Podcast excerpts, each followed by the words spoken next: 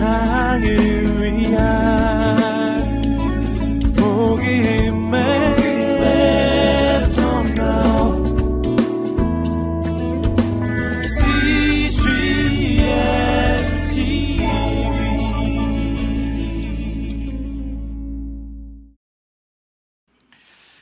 본문에 나오는 예수님의 비유는 예, 어떻게 보면 어, 기도에 대한 내용이기도 하지만 또 한편으로는 어떤 사람이 하나님 나라의 의롭다 함을 예, 받는지에 대한 예, 그런 내용이기도 합니다. 두 사람이 기도를 하러 성전에 올라갔습니다. 한 사람은 바리새인이고 한 사람은 세리였습니다. 바리새인은 그 당시 종교적인 경건한 사람들의 대표적인 그러한 신분이고 또 죄인은 모든 세리는 모든 죄인 중에 가장 큰 죄인이라는 것을 보여주는 그러한 대조적인 바리세파의 한 바리새인과 또 죄인의 대명사로 불려질 수 있는 세리의 한 사람이 나오고 있습니다. 어, 대조적인 신분과 또 처지와 또 기도를 통해서 에, 저와 여러분 에, 하나님 앞에 우리 자신의 모습을 발견하고 또 우리를 돌아볼 수 있는 에, 그런 시간이 됐으면 좋겠습니다. 오늘 본문에서 함께 네 가지를 나누고 싶은데요. 먼저는 자만심과 오만함을 경계하라는 것입니다. 우리 9절, 10절 말씀 같이 한번 읽어보겠습니다. 9절, 10절입니다. 시작. 자기가 의롭다고 생각하며 어, 다른 사람들은 업신여기는 몇몇 사람들에게 예수께서 이런 비유를 들려주셨습니다. 예, 두 사람이 기도하러 성전에 올라갔다. 한 사람은 바리세파 사람이었고 또 다른 사람은 세리였다. 예, 여기 보면 예수님의 비유를 듣는 예, 대상에 대해서 예, 구절에 보면 먼저 나와 있습니다. 예수님이 누구에게 이 말씀을, 이 비유를 하셨는가? 예, 구절에 보니까 자기가 의롭다고 생각하며 다른 사람들은 업신여기는 몇몇 사람들이라고 얘기하고 있습니다. 우리가 자기 자신을 이해하고 또 자기 자신을 잘 안다는 것은 참 어렵습니다. 여기 바리새인과 세리의 그 기도를 비유로 설명하는 예수님께서 자신의 도덕적인 행위에 흡족해 하면서 그러면서 연약한 다른 사람들을 업신여기는 자만심에 빠져서 다른 사람을 업신여기는 그 오만함에 대한 말씀을 경계를 들려주고 있습니다. 자만심이라는 것은 이제 자신이나 자신의 관련된 것에 대해서 아주 자랑하는 거죠. 뽐내는 그러한 마음이고 오만함이라고 하는 것은 그러한 태도와 행동이 건망지거나 아니면 거만한 것을 말해줍니다. 이 자만심이나 오만함은 결국은 다른 사람과 자신을 비교하면서 갖게 되는 그래서 다른 사람을 업신여기거나 멸시하거나 불친절한 것을 말하죠. 보통 우리들은 다른 사람과 비교하면서 두 가지 감정을 갖습니다. 하나는 나보다 뛰어난 사람 앞에 갖게 되어지는 어떤 열등감, 또는 나보다 좀 못한 사람들에 대해서 갖는 우월감, 이 열등감이나 우월감을 갖게 되죠.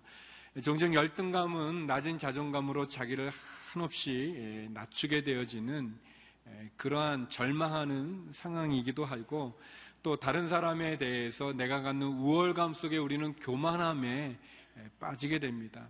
아무튼 다른 사람과 비교 속에서 갖게 되어지는 자만심, 오만함, 오늘 본문에 나오는 예, 자기의 행위의 의로움으로 다른 사람을 업신여기는 이 자만심과 오만함에 대해서 어, 예수님은 예, 경계하고 있습니다. 보통 우리는 내가 누군가, 나는 뭘 가졌고, 나는 어떤 위치에 있고, 나는 어떤 삶을 살고 있는가라는 것을 다른 사람과의 비교 속에서 갖는 경우가 많이 있습니다. 예, 그렇기 때문에 다른 사람이 나를 또한 어떻게 보는가, 다른 사람이 나를 어떻게 이해하는가, 다른 사람이 나를 어떻게 인정하는가, 예, 다른 사람과 비교 속에서 또 어, 우리 자신의 위치를 찾기도 합니다. 예, 하나님 앞에서 우리가 내가 어떤 존재인가를 생각하기보다는 하나님이 나를 어떻게 볼까를 생각하기보다는 다른 사람이 나를 어떻게 보는가를 많이 의식하게 됩니다.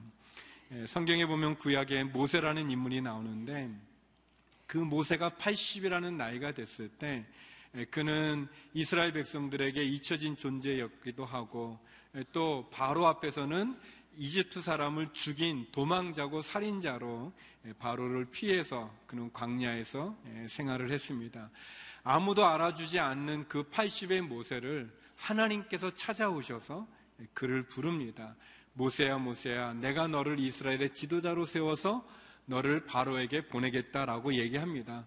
그렇지만 모세는 자기가 자기 자신을 이해하는 거나 다른 사람이 자기를 보는 것 그 속에서 자기를 보내시는 하나님의 부르심 앞에 그는 거절하고 변명하는 모습을 보여줍니다.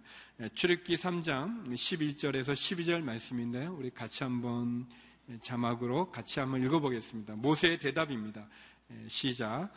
그러자 모세는 하나님께 제가 도대체 누구라고 바로에게 간다는 말씀이십니까? 제가 이스라엘 백성들을 이집트에서 이끌어낸다는 말씀이십니까? 하고 말했습니다. 하나님께서 내가 분명히 너와 함께 할 것이다. 내가 백성들을 이집트에서 인도해 내고 나면 이 산에서 하나님께 예배할 것인데 이것이 내가 너를 보냈다는 표적이 될 것이다 라고 말씀하셨습니다.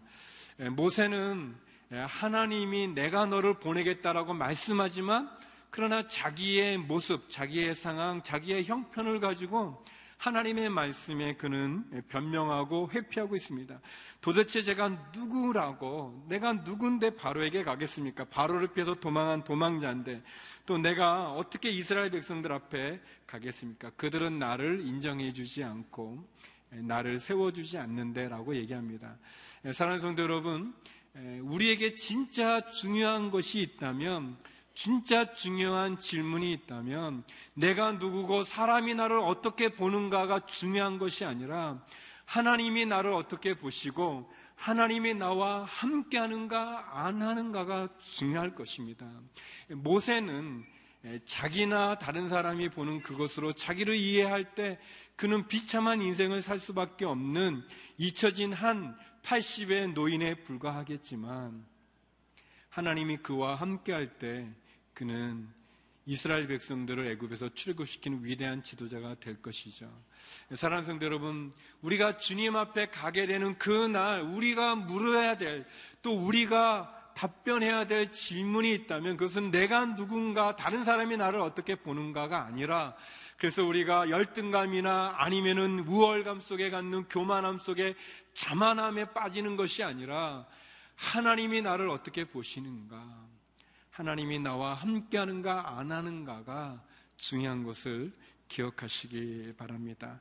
사람들의 인정인 그 속에 갖게 되는 자만심이나 오만함 속에 하나님을 잃어버리지 않고 하나님 앞에 우리 자신을 있는 모습 그대로 고백하며 하나님의 자비와 긍휼을 구하는 것이 우리에게 필요할 것입니다.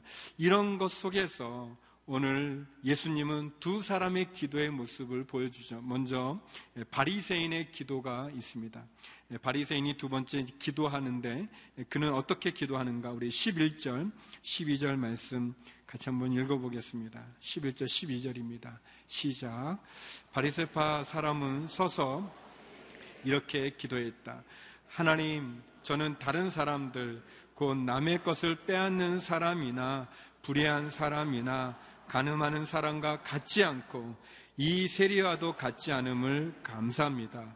저는 일주일에 두 번씩 금식하고 얻은 모든 것에 11조를 냅니다. 이 바리새인은 두 가지를 기도하죠. 첫 번째는 자신이 다른 사람들의 것을 빼앗지 않고 불의한 일, 죄를 짓지 않고 가늠하지 않음을 감사하고 저 세리와 같지 않음을 감사하죠. 두 번째는 일주일에 두 번씩 금식하고 그가 얻은 모든 것에 11조를 하고 있음을 기도하고 있어요. 쉽게 얘기하면 그가 어, 자신이 세리나 죄인들처럼 율법을 범하지 않음을 감사하고 또 율법을 지키고 있는 것을 예, 감사하고 있습니다. 어, 남의 것을 빼앗지 않고 짓지 않고 가늠하지 않고 예, 굉장히 어려운 거죠. 예, 그런데 이 바리새인은 그렇게 하고 있는 거예요. 어, 또 어, 1년에 보통 율법에는 1년에 하루, 1년에 대속죄일날 하루 금식하게 되어져 있는데 어, 이 좀 믿음이 좋은 사람들은 좀 더 경건한 사람들은 1년에 하루가 아니라 한 달에 한 번 정도 하고 거기도 더 이렇게 믿음이 좋은 분들은 일주일에 한 번 정도 하는데 이 사람은 일주일에 두 번을 해요. 이거 사람이 아니지. 예, 그리고 또이 보통 11조는 자기가 얻은 소산의 11조를 드리는데 예, 재정의 11조를 드리는데 이 사람은 얻은 모든 거에 11조 드린 거예요. 자기가 산 거에 대해서도 얻게 된 거에 대해서도 혹시 그것이 그 물건이 11조를 어, 안 바친 거면은 어떻게 할까봐 모든 것에 11조를 드리는 어, 떻게 보면은 신앙적으로 종교적으로 보면은 이 바리새인은 대단한 분이죠. 예, 대단한 사람입니다. 어, 진짜 축복받은 사람이고 경건한 사람이고 예, 종교적으로 흠이 없다고 말할 수 있을 만한 예, 그러한 사람입니다.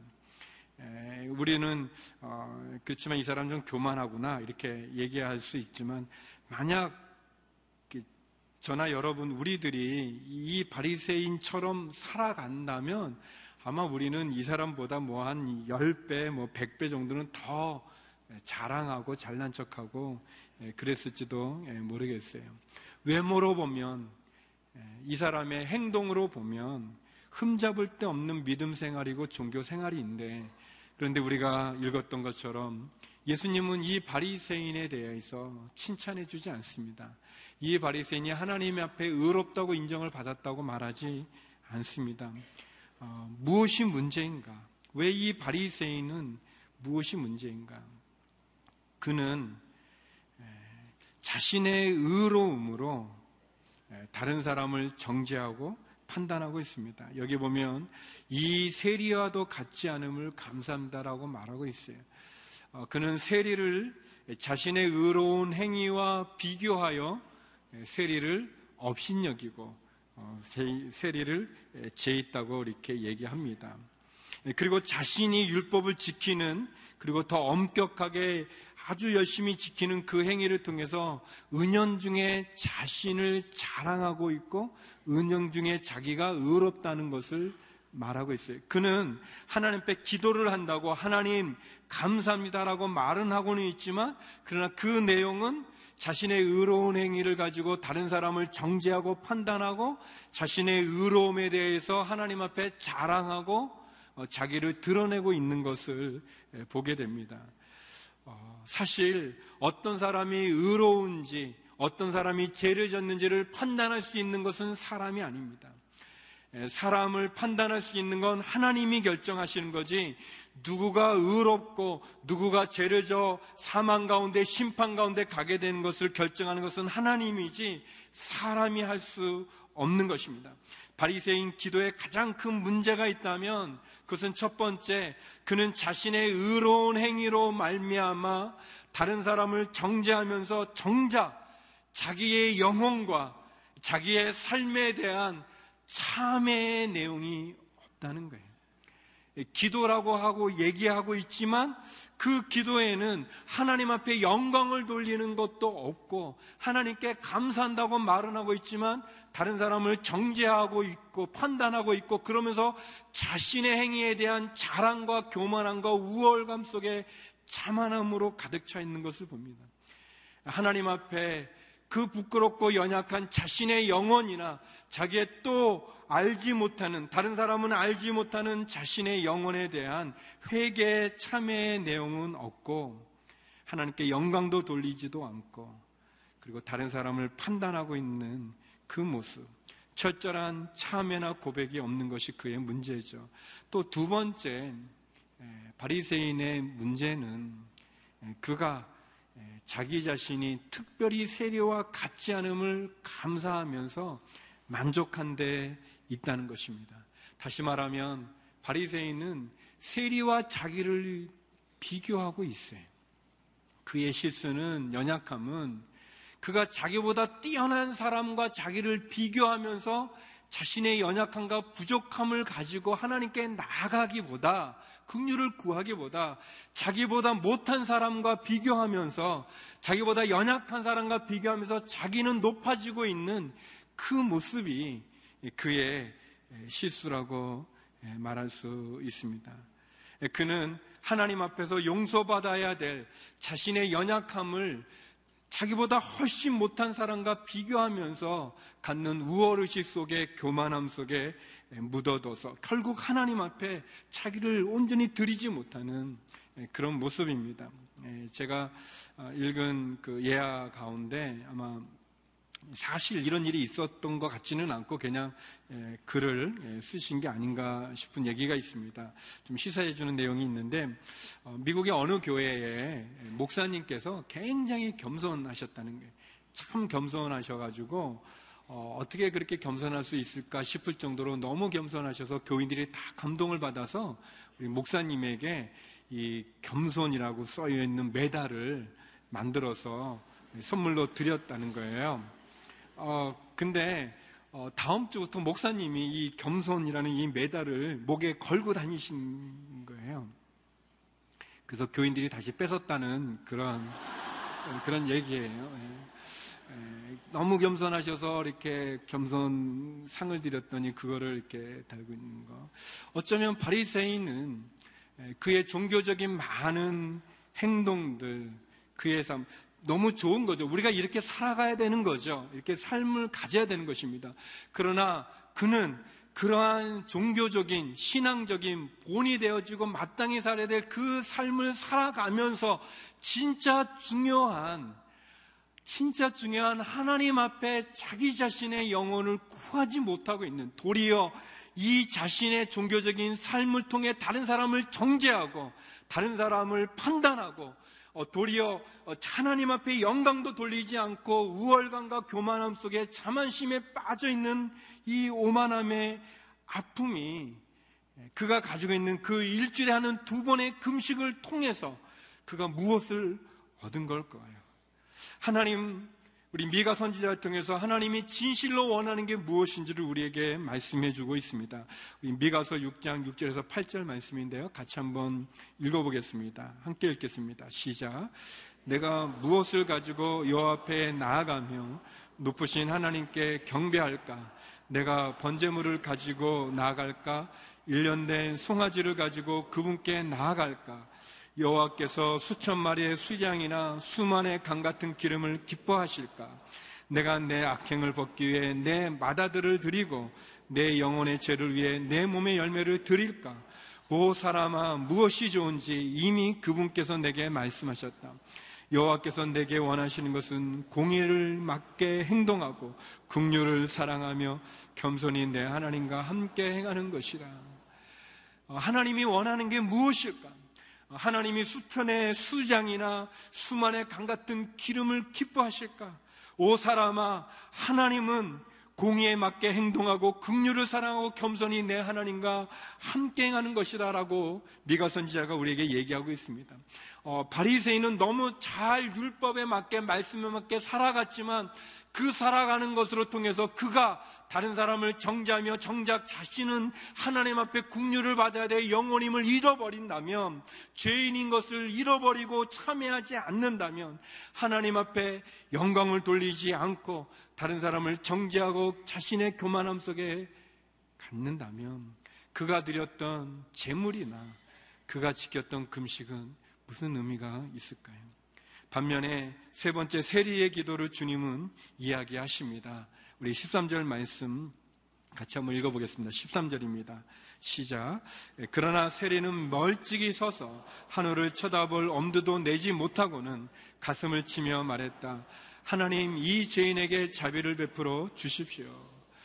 여기 보면 세리는, 세리는 무슨 죄를 졌는지는 몰라요. 이게 세리라는 것은 그 세금을 징수하는 사람을 말하는데 대개 이 당시에 세금 징수원들은 로마의 세를 바치는 거기 때문에 가도하게 자기 백성들에게 더 내려진 내야 될 세금 이상의 것을 부과해서 자기의 폭리를 취했던 다른 사람들의 것을 빼앗고 그리고 어, 불의를 행하고 예, 그리고 죄를 짓는 어떻게 보면 간음을 하고 다른 사람의 것을 빼앗는 예, 그러한 죄인들이죠. 그러나 이 세리가 어떤 죄를 졌는지는 나와 있지 않지만 그가 이 성전 멀찍이 서서 하늘을 쳐다볼 엄두도 내지 못하고 자기 가슴을 치었다는 이 행동을 보면 아마 이 세리는 다른 사람도 세리는 다 죄인이라고 말하고 자기도 자기 제가 죄인인 것을 알고 어, 그래서 구체적으로 어떤 죄를 저질렀는지는 몰라도 그가 큰 죄인인 것만은 분명합니다. 그런데 이 사람이 드리는 기도는 이런 기도예요. 하나님, 이 죄인에게 자비를 베풀어 주십시오라고 그랬어요. 물론 우리는 이 세리가 지은 죄를 짓지 말아야 될 것입니다. 어, 하나님께서 예수님께서 이 세리를 칭찬하는 것이 우리가 이런 죄를 져도 된다는 것을 말하는 것은 아니죠. 어, 이 세리는 두 가지를 기도하지 않습니까? 첫 번째는 그가 죄인이라는 것을 고백하고 두 번째는 그러기 때문에 하나님 나를 국리히 여겨 주십시오. 하나님 앞에 참회하며 하나님의 은혜를 구하고 있죠.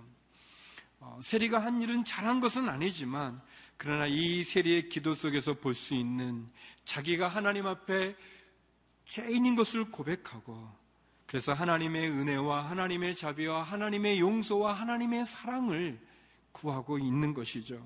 그렇죠. 하나님의 은혜와 자비가 아니면 누가 이 자리에 있을 수 있겠습니까? 하나님의 용서와 사랑이 아니고서는 누가 살아갈 소망을 가질 수 있겠습니까?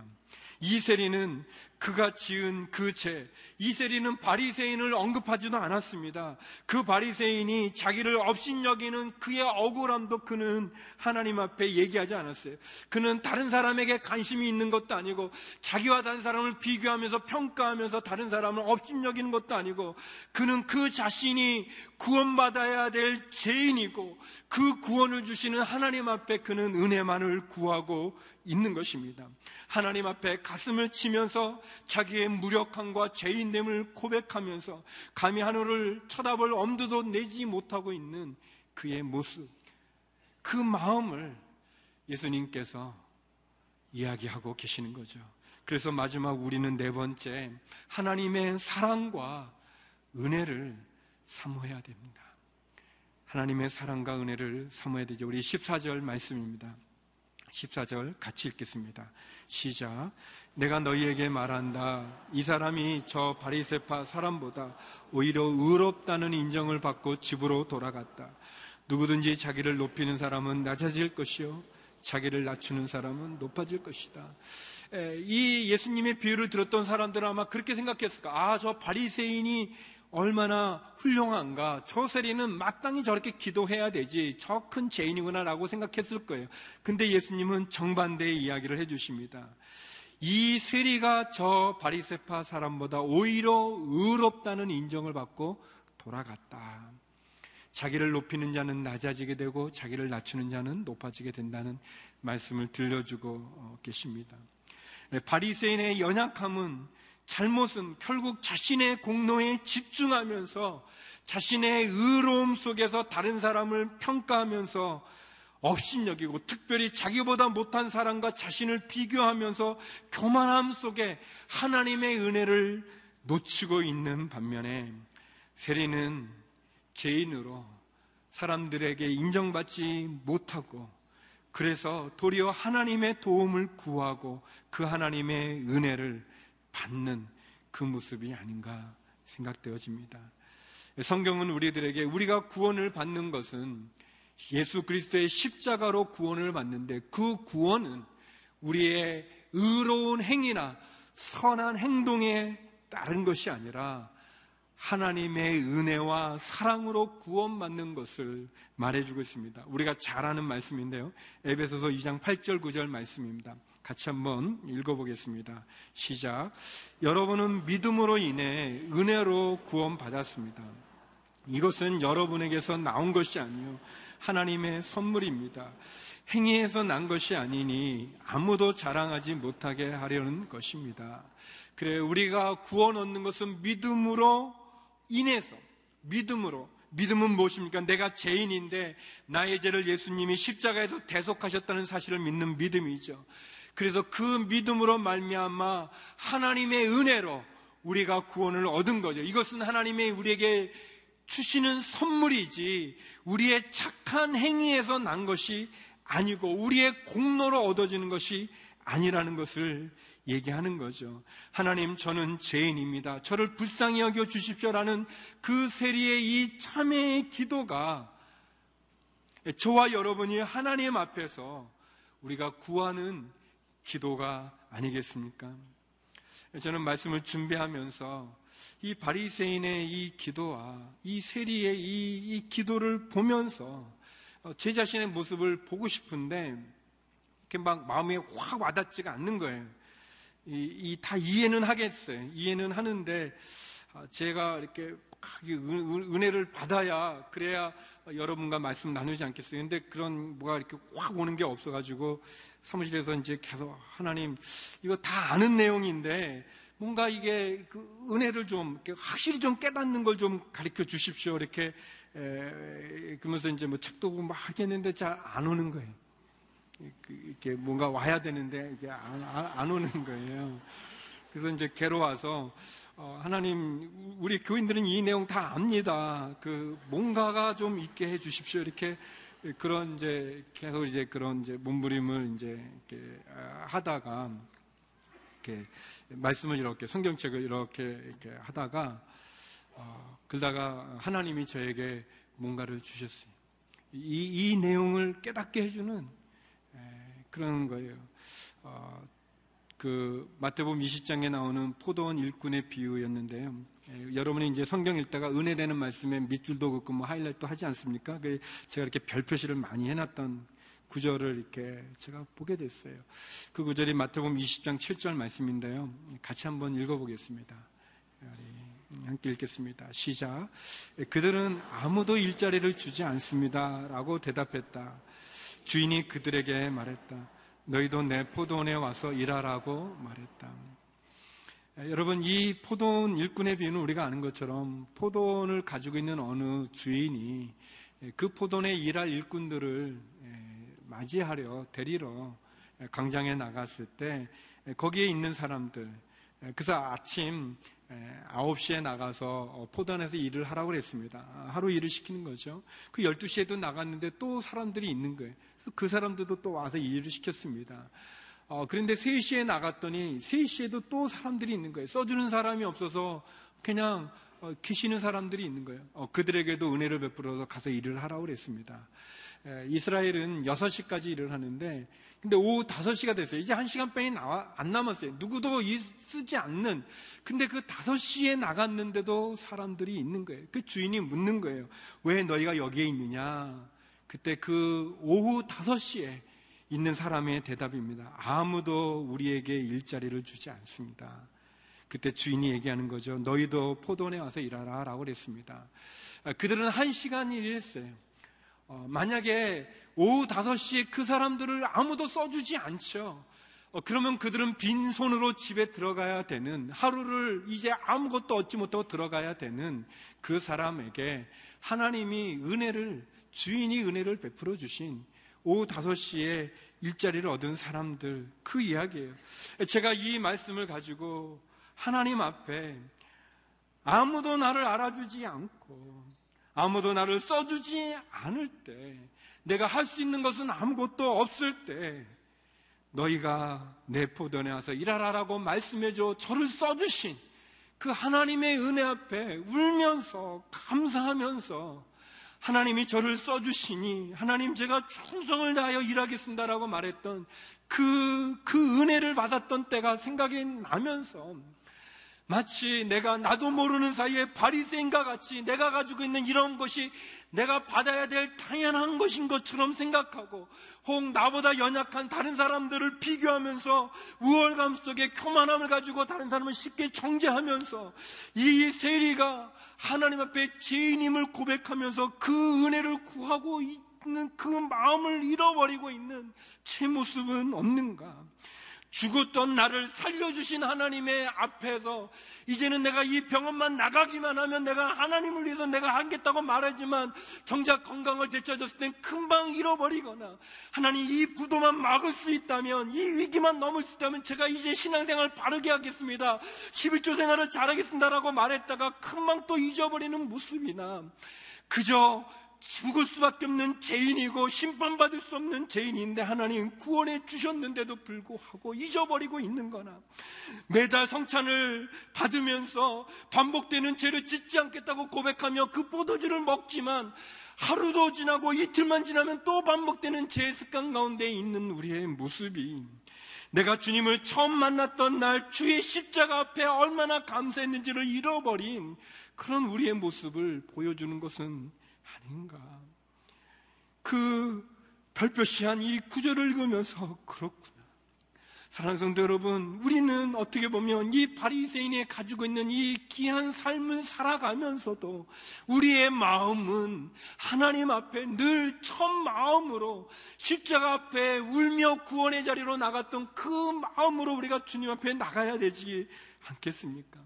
그리고 주님은 우리들에게 오후 5시와 같은 우리의 인생, 그 절망의 시간, 좌절과 허탈과 시리와 고통과 빈손으로 돌아갈 수밖에 없는 아무도 우리를 써주지 않는 그때 우리에게 오셔서 내가 너를 사랑한다 말씀해 주시면서 내가 너를 내 손바닥에 새겼다라고 말씀해 주시면서 내 보던에 와서 일하라고 말씀해 주는 그 하나님 앞에 하나님, 저는 죄인입니다.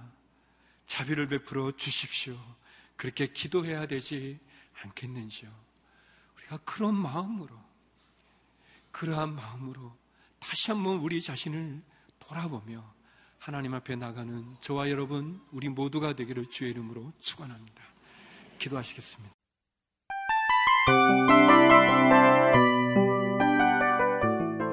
이 프로그램은 청취자 여러분의 소중한 후원으로 제작됩니다.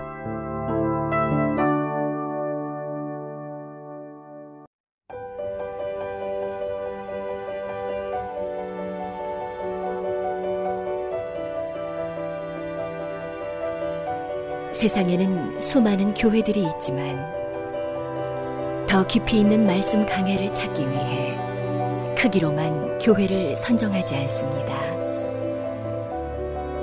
보다 좋은 영적 콘텐츠를 더 많이 나누기 위해 방송비를 받지 않습니다. 1년 365일 복음만 전하고 싶어서 우리는 광고를 하지 않습니다. 온누리의 복음을 땅끝까지 CGN TV와 함께 땅끝 성교사가 되주세요